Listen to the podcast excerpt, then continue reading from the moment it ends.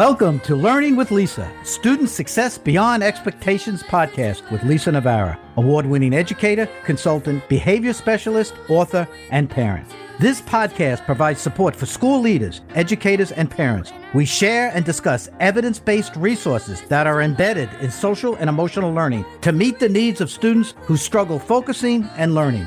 Teachers and parents find information and strategies to improve students' academic, behavioral, and social emotional performance. It's time to turn kids from I can't into I can.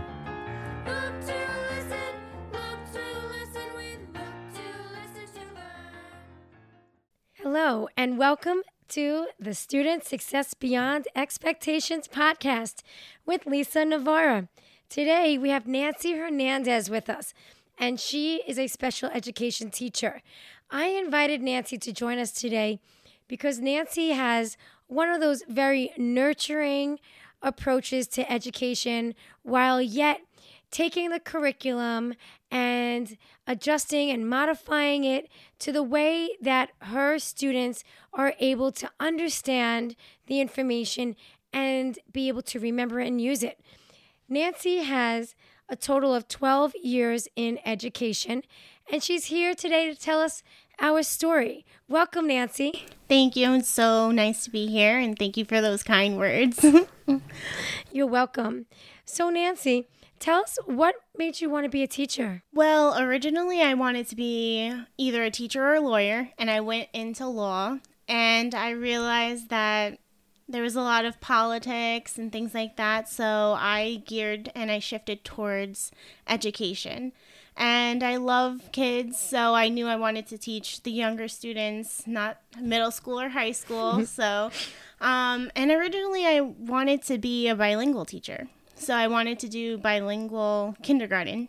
And with my years in um, a program with developmental students and students who are emotionally disturbed and psychiatric, I ended up being um, uh, an individual aide, a shared aide, and then that's really where I took off and started to go into special ed. And how did being uh, an individual and a shared aide contribute to your first days and years into teaching? How did it help prepare you? Well, being an individual aide is a lot different than being a teacher because the teacher has to control everything, every aspect. There's a lot of paperwork, there's a lot of behind the scenes aspects that you know, we don't know about if we're not teaching. So, being an individual aide, you really work with the child and you really see those behaviors, you really see their strengths, their weaknesses, and you're focusing on one child. So, you're able to pinpoint and you're able to support them a lot better than, you know, if you're working with four or five kids for the first time. And do any of your stories or your memories stand out to you when you were uh, an aide and saying, you know what, this is the moment that I really decided I'm going to be an educator and this is my calling? Well, it's funny because my first student that I've ever had, she was really developmental.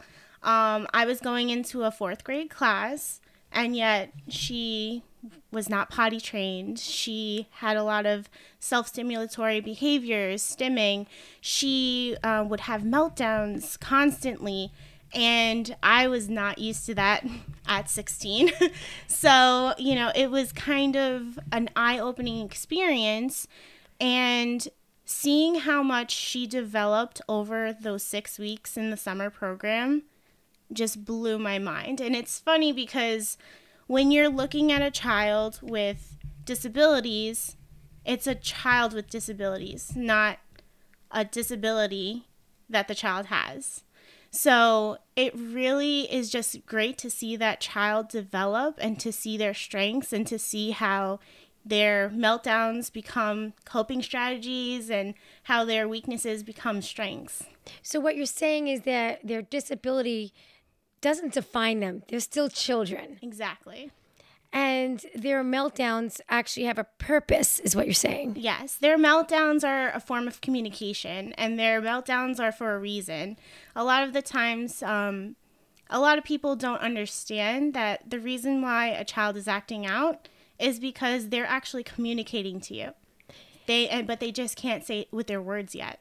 So, what do you think they might be communicating? They might be communicating, well, if they're nonverbal, it might be hunger, it might be discomfort. Um, even students who are verbal, it just might be frustration, stress, anxiety, um, un- an inability to cope with what's going on at the moment.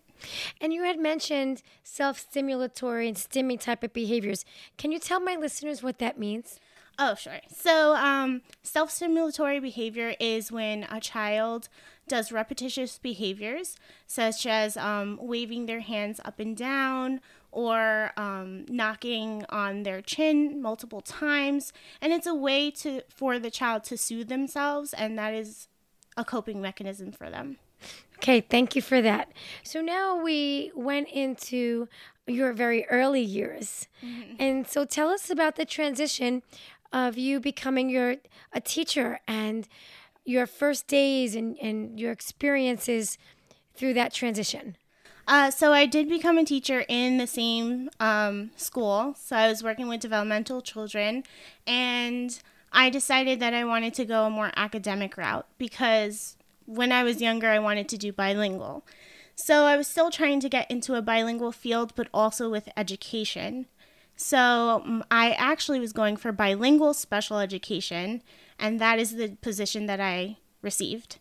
So it was very interesting to see the contrast between students who were developmental and cognitively years and years and years below, and dealing with students who maybe be only academically one or two, maybe three years below. It was a very big change, but I liked the challenge. It's a different type of challenge. Absolutely. So I, I would imagine then you had to really uh, learn the curriculum. That way you could teach and have them learn more academics. Yes. And I noticed that a really big component was language. So whether it was in the developmental stages or was it if it was in a school district, all of the students struggled with language whether it was a second language, whether it was um, if they were nonverbal, they couldn't use words, they needed to use pictures or things like that. All of the students needed to develop that aspect before being able to continue over into the academics. And so, how did you support their learning in that area? So, a big component is pictures and photographs and building vocabulary such as uh, using realia. Realia is when you're using real life um, objects to show students. So, for example, if you're talking about a magnifying glass, uh, I would bring in a magnifying glass and I would show them. They would all use it, they would see it, they would use the word. And from there, you can stem off and use their prior knowledge, what they have already learned or what they already know, and connect it because building connections is how students remember the material and all of their other experiences. Especially when connecting with their teachers and, and people around them as well, right? Yes. Yes. So it is very important that visual component as it uh, really supports their working memory and their ability to self regulate. Can you talk to um, the listeners about how do you help children and what types of strategies do you help them to focus? So, focusing is really, really difficult for a lot of my students. Um, before COVID, it was a little bit easier. Um, I used to have um, a calm down corner, and there was a little area that had, um, you know, beanbag chairs, flexible seating. It had um, the breathing corner. It had um, feel good pictures and things that would help them calm down and help them eventually regulate themselves.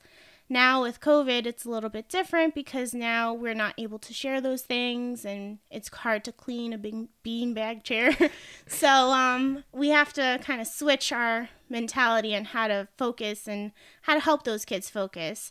So, a lot of times they need something tactile so um, what I did was I put um, Velcro underneath their desks so that they can have that tactile sensation.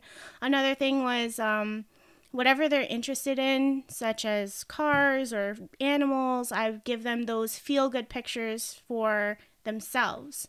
So instead of having um, one that was universal for all of the kids to share, they had individual um, pictures that made them feel good, that re- made them remember, like, wow, this is how I want to feel, instead of when they're unfocused, they get frustrated, they become behavioral and things like that. So maybe you're even eh, releasing some of their endorphins by encouraging them to engage in those happy thoughts by looking at those pictures. Yeah. And bring them back to those happy memories. Are they able then, I suppose they are, being that you're using it as a strategy, are they able to transition from looking at like the car and then transition to, okay, now it's time for me to work through um, this current task? So there are some students who are able to do that and they're capable of, you know, saying, "Okay, I'm I'm ready." And there's other students who need a little bit more prompting. So for those students, I try and get as much um, physical aspects such as like walking around their desk or getting out of their seat. So I do a lot of brain breaks with throughout the day and a lot of those brain breaks are physical because students who need to focus, or even students in general, can't sit so long. I can't sit that long. I mean, I can't expect students to. So, to get them moving and things like that, I incorporate whole brain teaching into my lessons. So, whole brain teaching is just a way for students to incorporate multisensory learning and it helps them to use all of their senses while they're learning. So sometimes they don't even realize that they're releasing that energy during a lesson. That's fantastic. Especially, it's so important now being with the socially distance educating that we have to do now to really remember that we have to add in that multisensory learning. Can you give us an example of what? Um, maybe a lesson might look like or an example of how do you add in multisensory learning? So, something that's really challenging this year is writing. Writing is very difficult because of the online component and because students just struggle with spelling and grammar and syntax and things like that. So, one example of whole brain teaching would be um, each punctuation mark or each um, aspect of writing has a strategy. So, for instance, if we're talking about a capital letter, the children will put their hands in front of them and then they would um, put one hand down, one hand up. That's for a capital letter. So, they know that if a sentence begins with a capital letter, they are going to put their hands in that motion. So, at the end of the sentence, they would um, put their hand out and make like a car stop. So, it would go, so, for example, if it said, I saw the cat, it would go capital I saw the cat. Er. So the kids are using, you know, funny sounds, they're using their body motion, they're using their auditory senses, and they're using that whole entire thing just to write a sentence. And what I see what you're doing is you're keeping one hand with your palm up and the other palm uh, palm down on top of each other. And when that capital letter is supposed to be used within this strategy, then that top hand is going up, like growing that letter like the uppercase letter. Yeah, exactly. Just so we can see it through, yeah, through our listeners. That's right. We, we only have one modality right now. I know. Maybe next time we'll have to do an audio and visual. but that's fantastic. And uh, I could see where then kinesthetically the children are getting involved and, th- and therefore they're more likely to remember the information being taught moving forward. Right. Fantastic. So now that we are in times of COVID and they are changing for the better, we are going from six feet distance to three feet. Can you describe what that looks like to our listeners, though, in terms of what the classroom structure is, physically. And then we can furthermore talk about what has it been like to teach remotely, hybrid, or not so much hybrid because you have all of your students, they're either remote or they're in person. Is that correct? Right. So I have both remote and in person. Right. Can you describe that to us? Okay, so before COVID, my classroom was very different. so I had two horseshoe tables where I used to pull sp- um, small groups. I had a library area with flexible seating, with pillows, with things like that, um, with stuffed animals that students could read to. I had um, two filing cabinets next to each other and kind of like a curtain just so for you know, a little cozy area. I had the students in groups or I had them in a U table. Um, and unfortunately, this year, my classroom looks very different. So I don't have any of the flexible seating like I used to. It looks a lot different. All of the students are in rows and columns, six feet apart, and they're all facing the board. There is no small group um, activities or no small group area anymore. And it has been challenging for the students to sit like that and to focus for so long during the day. Right, we're really demanding a lot of them Right. physically, especially uh, that they, they really can't go anywhere. And who knew that those horseshoe tables would be missed so much? We'll take the ones that wiggle, right? Yeah. Doesn't matter if they're even anymore. Nope. Doesn't- I'll put a little piece of wood or something. That's right. Doesn't matter like the top of it's peeling apart because it's from 1970s. as long as we have them, Yeah. we can't wait, right? no, no. I mean, those small groups were, I would say, essential for special education. And now not having that, it's very, very different. And teaching in this setting, there's a lot of either individual work or whole class. And a lot of times, the reason why students are in a classroom for special needs is because they cannot handle whole class situations. They need that one on one intervention, they need that small group instruction and redirection. So it has been challenging. What do you see if you had a, a, a crystal ball? What do you see moving forward in terms of um, having more kids come into class and we're allowed to teach closer to the children? If you had to make a guess in your own experience with this this world and this pandemic that we're living in, what do you think um, it would look like? Well, I've never lived through a pandemic before, so hopefully it goes back to normal. but um, for right now, I think, you know, with the three feet instead of the six feet, I, unfortunately, I think things are going to kind of stay the same for a while. Um, hopefully, going into next year, we'll be able to have, um, you know, small groups and things like that because students, like I said before, really need that small group intervention. But for right now, I think it's more um, going to benefit the general education classrooms because those are larger and they're able to fit more students if they have less distance. Right. And so, working through this, can you give us some advice to parents or some strategies to parents during this time to help them to support their child, whether it be academically, behaviorally, and or socially, emotionally for their child? Uh, well, the first thing that I feel is necessary is that um, parents need to support their child socially and emotionally.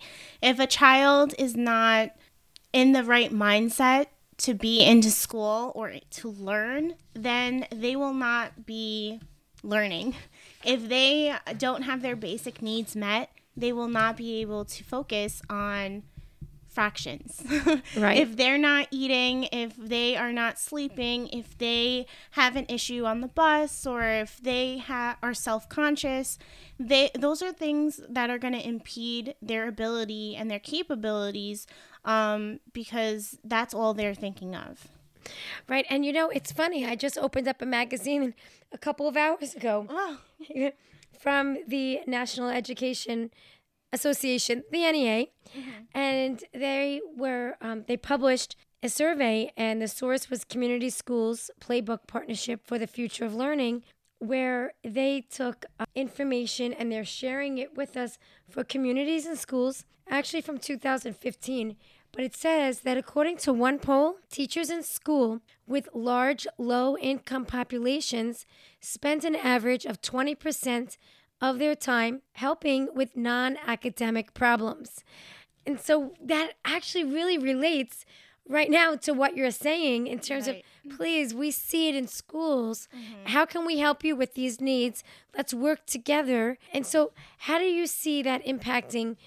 What's your role in trying to help with some of these basic needs? Or what are the schools doing to help support Right. parents? So the schools have um, food programs that come in and you know help with uh, food if anybody doesn't have food or if they're unable to go to the store or things like that, which is a basic need that a lot of our students need. Um, and um, coming into the school, a lot of the students are dealing with a lot of social and emotional things that are going on at home. So, what I do is I try to talk to the parents as much as possible, try to see what they like, their dislikes, what motivates them. Um, what's really important is for parents and teachers to build that uh, connection and to build that rapport so that we are on the same page. Our goal is for students to be as independent as possible. And in order for them to do that, they need to generalize their skills. And in order to generalize their skills, they need to be able to do the same thing in ho- at home and transfer them at school and vice versa. So, in order for them to do that, uh, parents and teachers and even um, therapists, psychologists, and everyone in the school really need to work hand in hand with students to see what is beneficial for that student and what is going to drive them to be motivated and to get to that next step. And I find schools to be almost a secret source for parents. I think sometimes parents don't realize that they can lean on schools in ways that they may not have even thought of, even with clothing. Right. Even with, you know, even calling the front office. Is there somebody or can I speak with the nurse?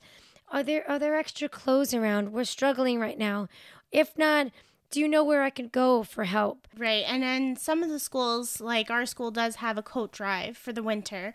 They do have um uh, the teachers gather up ma- money and they do donate to families. Uh, last year we did um, um I forgot exactly what it was called, but it was like Kids for Dreams or Dreamers like that. So what we did was we had the students write a paragraph of something that they might need and we picked two from each grade and then we tried to get them that need whether it was a bicycle or maybe some clothes or something that they really needed not that they wanted but they actually needed in order to you know. Just meet those basic needs. Exactly. And walk into school feeling confident as you were saying and and ready to learn. Yeah. Because their basic needs are met. Mm-hmm. yeah and that's that's really a lovely way to approach it as well as having those resources there all the time. It sounds like that was something even above and beyond. So that's wonderful. And i believe you work in a, a title one school. Yes i do. So those are a lot of needs that need to be met in that type of school right? Right.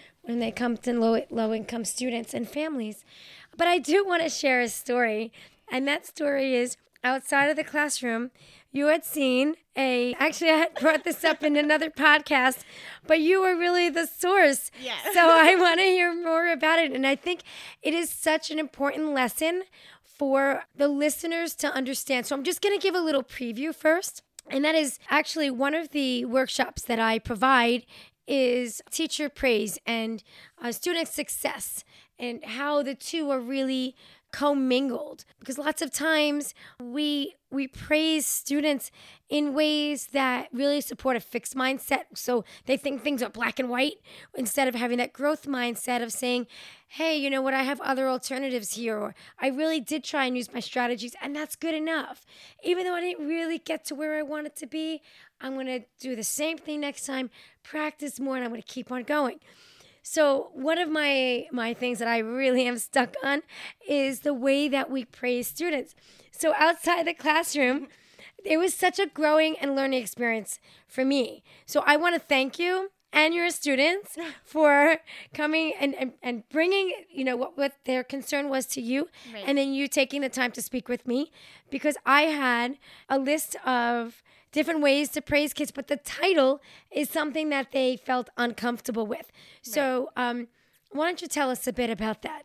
So it was funny because I believe you had this up all year. Yes. Right? Yep. So um, you had put a backing on the paper, and I guess that really caught some of their attention. So a lot of Purple. my students, yeah, a lot of my students had, you know, saw the sign, and then they saw, and the sign had said, don't say I'm smart. Stop saying you're so smart. Saying, yeah, yep. stop saying you're so smart. So my students because they're very fragile and they're very self conscious about themselves, thought that the sign was saying that they were not smart and that they were not allowed to tell themselves that they were smart. So, I, of course, you know, we talk about growth mindset every day, talk about, you know, what you can do and things that can help you. And we went over that.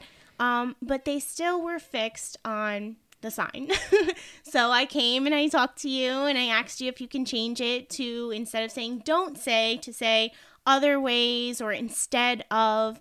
And the students, for some reason, opened up and they were more willing to read the rest of the sign. Yeah, it's amazing. And your kids are in fourth grade. Yes, they're fourth grade. So I have students who are nine, 10, around that age group. Mm-hmm.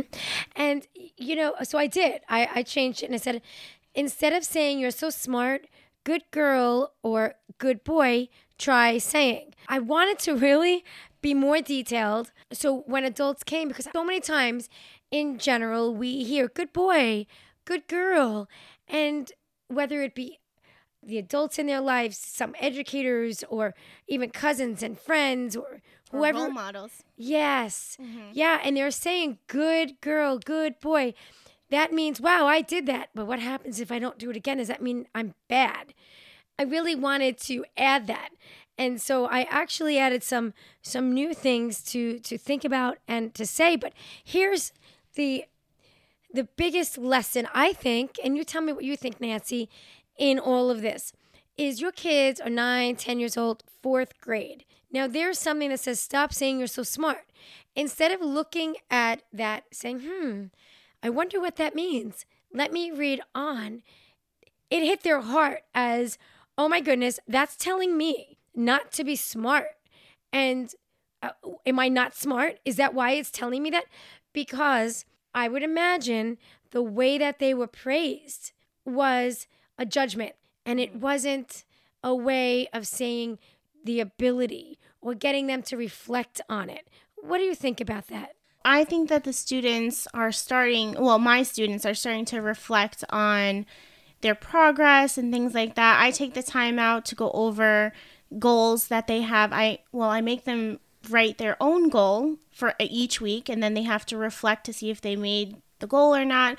But a lot of teachers work differently. So a lot of teachers may just say, you know, good job or you know you're so smart. Wow you're participating. You're you're doing such a good job. But then what happens to that kid in the corner who's not you know participating? He might be just as quote unquote smart as the other student but they might be shy or they might have something going on that day. So that is a way that students are internalizing what you're saying. You have to be careful about how you are praising, like you were saying, because sometimes students are taking things to heart and you don't even know that they're doing it. Right. So they're watching and listening and learning from other people's interaction, whether it be teacher and student, right, or their very own parent and their sibling and so we all need to really be careful. And it would be helpful to give specific praise mm-hmm. in I see you worked hard and used your strategies, or you used your notes to look up um, the information, or you went back in the text, whatever it might be, giving them that specific example so they're more likely to engage in that same behavior again. Right. And that also shows other students, wow, that person is looking at the word wall. Maybe I should look at the word wall. Oh wow, this person took out their book and their their spelling folder. They're using that. And my teacher said, "Wow, great strategy. Maybe I should do that." So it has um, an opportunity for them to self-reflect upon themselves and for them to start using those strategies as well. And that's a great tip. And it's a great tip because then it also becomes part of your management. Right. Because now you don't even have to tell your other student, remember to yeah. look at the word wall. And a lot of times, um, so I hear a lot of teachers saying, don't do this, don't do that, don't, no, no, no. And all the students are hearing is if they hear don't stand up, they hear stand up. They they don't hear the full thing. So instead of saying no, don't do that, I would put it in a positive way. So instead of saying, um, you're writing, don't forget to put punctuation. You could say, oh, wow, I see, you know, there's no punctuation. What can you do? Giving them those higher order thinking questions or saying punctuation would be a great idea, you know, so giving them that positive um, way of thinking of things also. Right. So, so really telling them what the behavior is or what the action what the goal, is. Yeah. Right. So that way they they see visually too in their mind. This is what I need to be doing. Right. Especially for those students who um, are hyperactive or who have ADD and they're not listening to the whole entire sentence, you might say, Stop talking. And all they hear is talking. So they will keep talking. so instead, you can say, uh, Why don't you let the next person talk? Or wait your turn, or things like that. Because it's giving them the direction that you want instead of the direction that you don't want. right. And then gives you an opportunity to praise.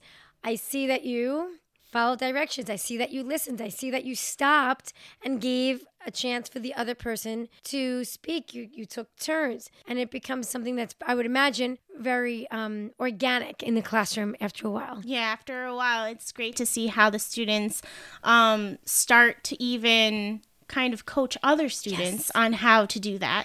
Some of the students who might not have the vocabulary because they are English language learners are starting to get that coaching from their peers. And a lot of times they're remembering, and it's more significant from their peers because it's somebody their own age. And because you're giving them that foundation, it's just like you said, you do growth mindset and you set that groundwork every day. Now you're putting it into practice where they're actually, their thinking is being shaped and therefore their language skills sound like they're really being shaped to communicate in that way too. Yes. And especially, I have um, something that's called accountable talk. So, I for the English language learners, I keep um, language stems or um, the beginning of a sentence so that they can follow that and then add on. So, if someone says um, the product is for, that's great. That's a complete sentence. And now I'll call on someone else. Do you agree or disagree? So now that gives them even more language. That gives them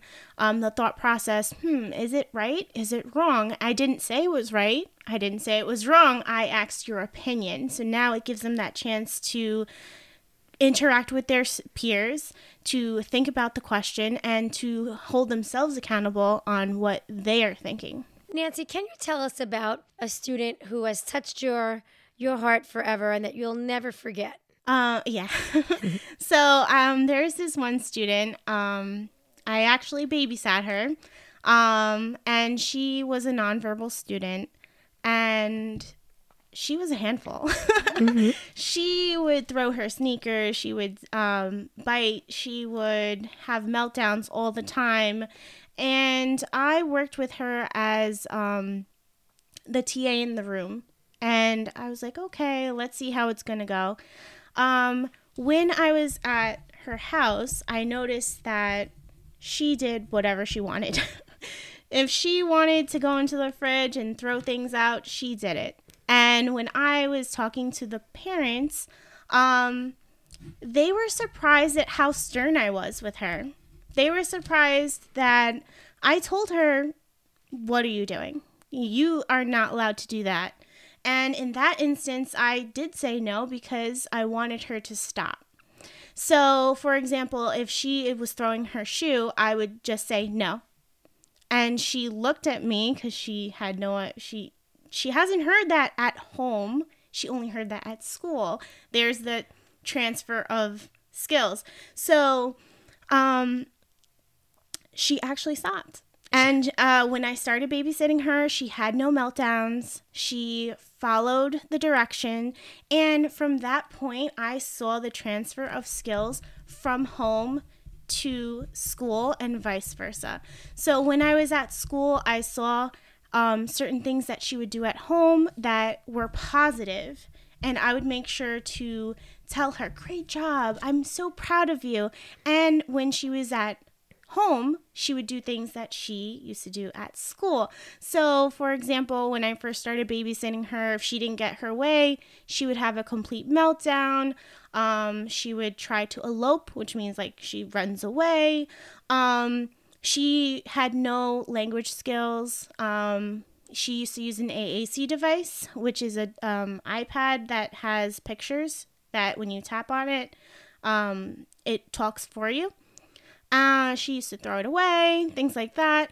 So, working with her at school, so at school, I took a more direct approach with her. So, I worked with her more at school, more at home, and I saw her grow so much. And I literally was crying. when she said my name, I burst into tears. I was like, oh my God. Like, obviously, it wasn't Nancy, but she used to say, Nettie. And she used to say, you know, That's tremendous. words. And that was just so rewarding. She used to, I mean, I babysat her for two years. She was potty trained. She began using her AAC device. She said her colors, her Wow. numbers, just the growth that I saw in her and the growth that I saw in how the parents interacted with her was so touching. And I will never forget that because she was like my favorite little girl. she had no voice in the sense that she couldn't speak, but her personality was so big and she just grew and I will never forget her. How long ago was that? That was about 2 years ago. Yeah. Yes, they, I, I could see in your eyes. Yeah. You're classy. She's gonna stay with you forever, but I have a feeling you're gonna stay with her forever Yeah. too. And and that's the power of nurturing, caring, consistency, mm-hmm. right? that connection between home and school is like so important and to see that bridge where I was able to help her at school and then bring those skills at home and give those skills to her parents and they were implementing it was huge because I knew I wasn't going to be there forever and for them to implement those things and to see her grow was just astronomical. Did you believe in her, Nancy? Yes. Absolutely. Yeah. And that's what we all need to do with kids who struggle learning is we have to have that beyond expectations attitude. Right. And we need to model, we need to learn ourselves as the adults so we can model and teach kids who don't believe that at first about themselves. Right. And a lot of people saw her as a troublemaker. A lot of people saw her as, oh, you know, she can't talk. She doesn't know what's going on. She was fully aware. She just wasn't able to communicate. Her meltdowns were because she was frustrated or because her parents didn't understand. There was a breakdown in communication. And she was perfectly capable of doing these things. So once I raised that bar and I set that expectation, she rose to the challenge and I was just floored. I was just so proud of her. And we should be proud of you too, because you had that connection that we were talking about earlier Yeah. in the podcast. It's the connection. Could you do any of that without connecting with her? oh no. And why do you think the two of you were so connected? Well, I mean, all of the time that we spent together, but I also found things that she really liked. So, things that really motivated her was actually me brushing her hair. So, a reward would be okay if you did your morning routine, followed your visual schedule, and helped me put away the dishes. I would do your hair the way you want to. And she would want like a French braid. She just loved me playing with her hair, loved that quality time. And that also transferred over at school because every time she wanted me to do something, I would say, okay, remember, you know, that will be a reward when we get home.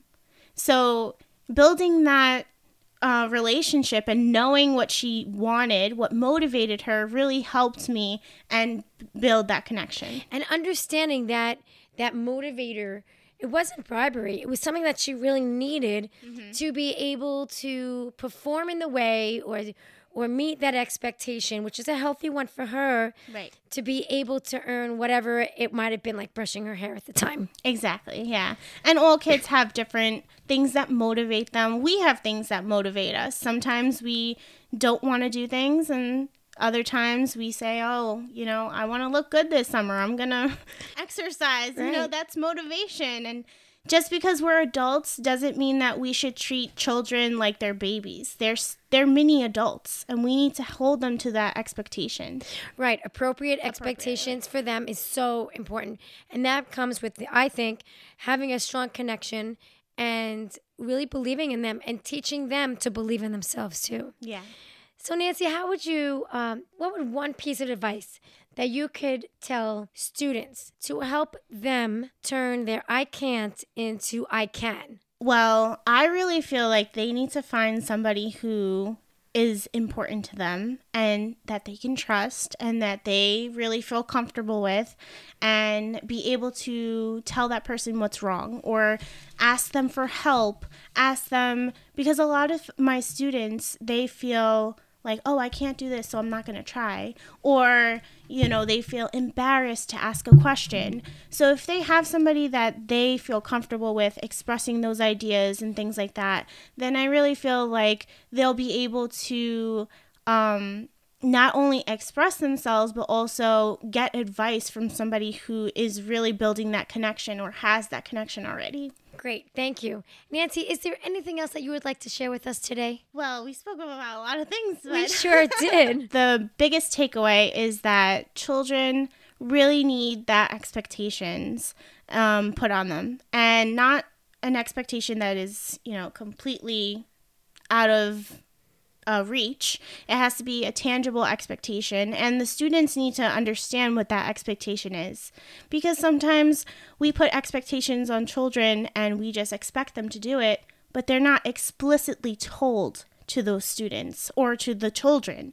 So, uh, students really need to understand what they need to do, why they need to do it, and their progress towards their goals. That's fantastic. Nancy, thank you so much for joining us Oh, today. it's a pleasure being here. I think I this is such valuable information for the listeners. I think they have many takeaways from you today. And for all of you listening out there, I hope that you share this podcast and look forward to the next one where we will be talking about what is behavior specific praise. You could search for that one as well as other podcasts to help kids turn their I can't into I can. Make it a great day, everyone. Bye. Thank you for listening to the Student Success Beyond Expectations podcast, where school leaders, educators, and parents meet on behalf of children who struggle with learning. To bring workshops to your school or organization, contact Child Behavior Consulting and get started with resources available at childbehaviorconsulting.com, Amazon, and teacherspayteachers.com for ready to use resources and children's books. If you enjoyed this podcast, remember to review, subscribe, share, and give us a shout out on social media.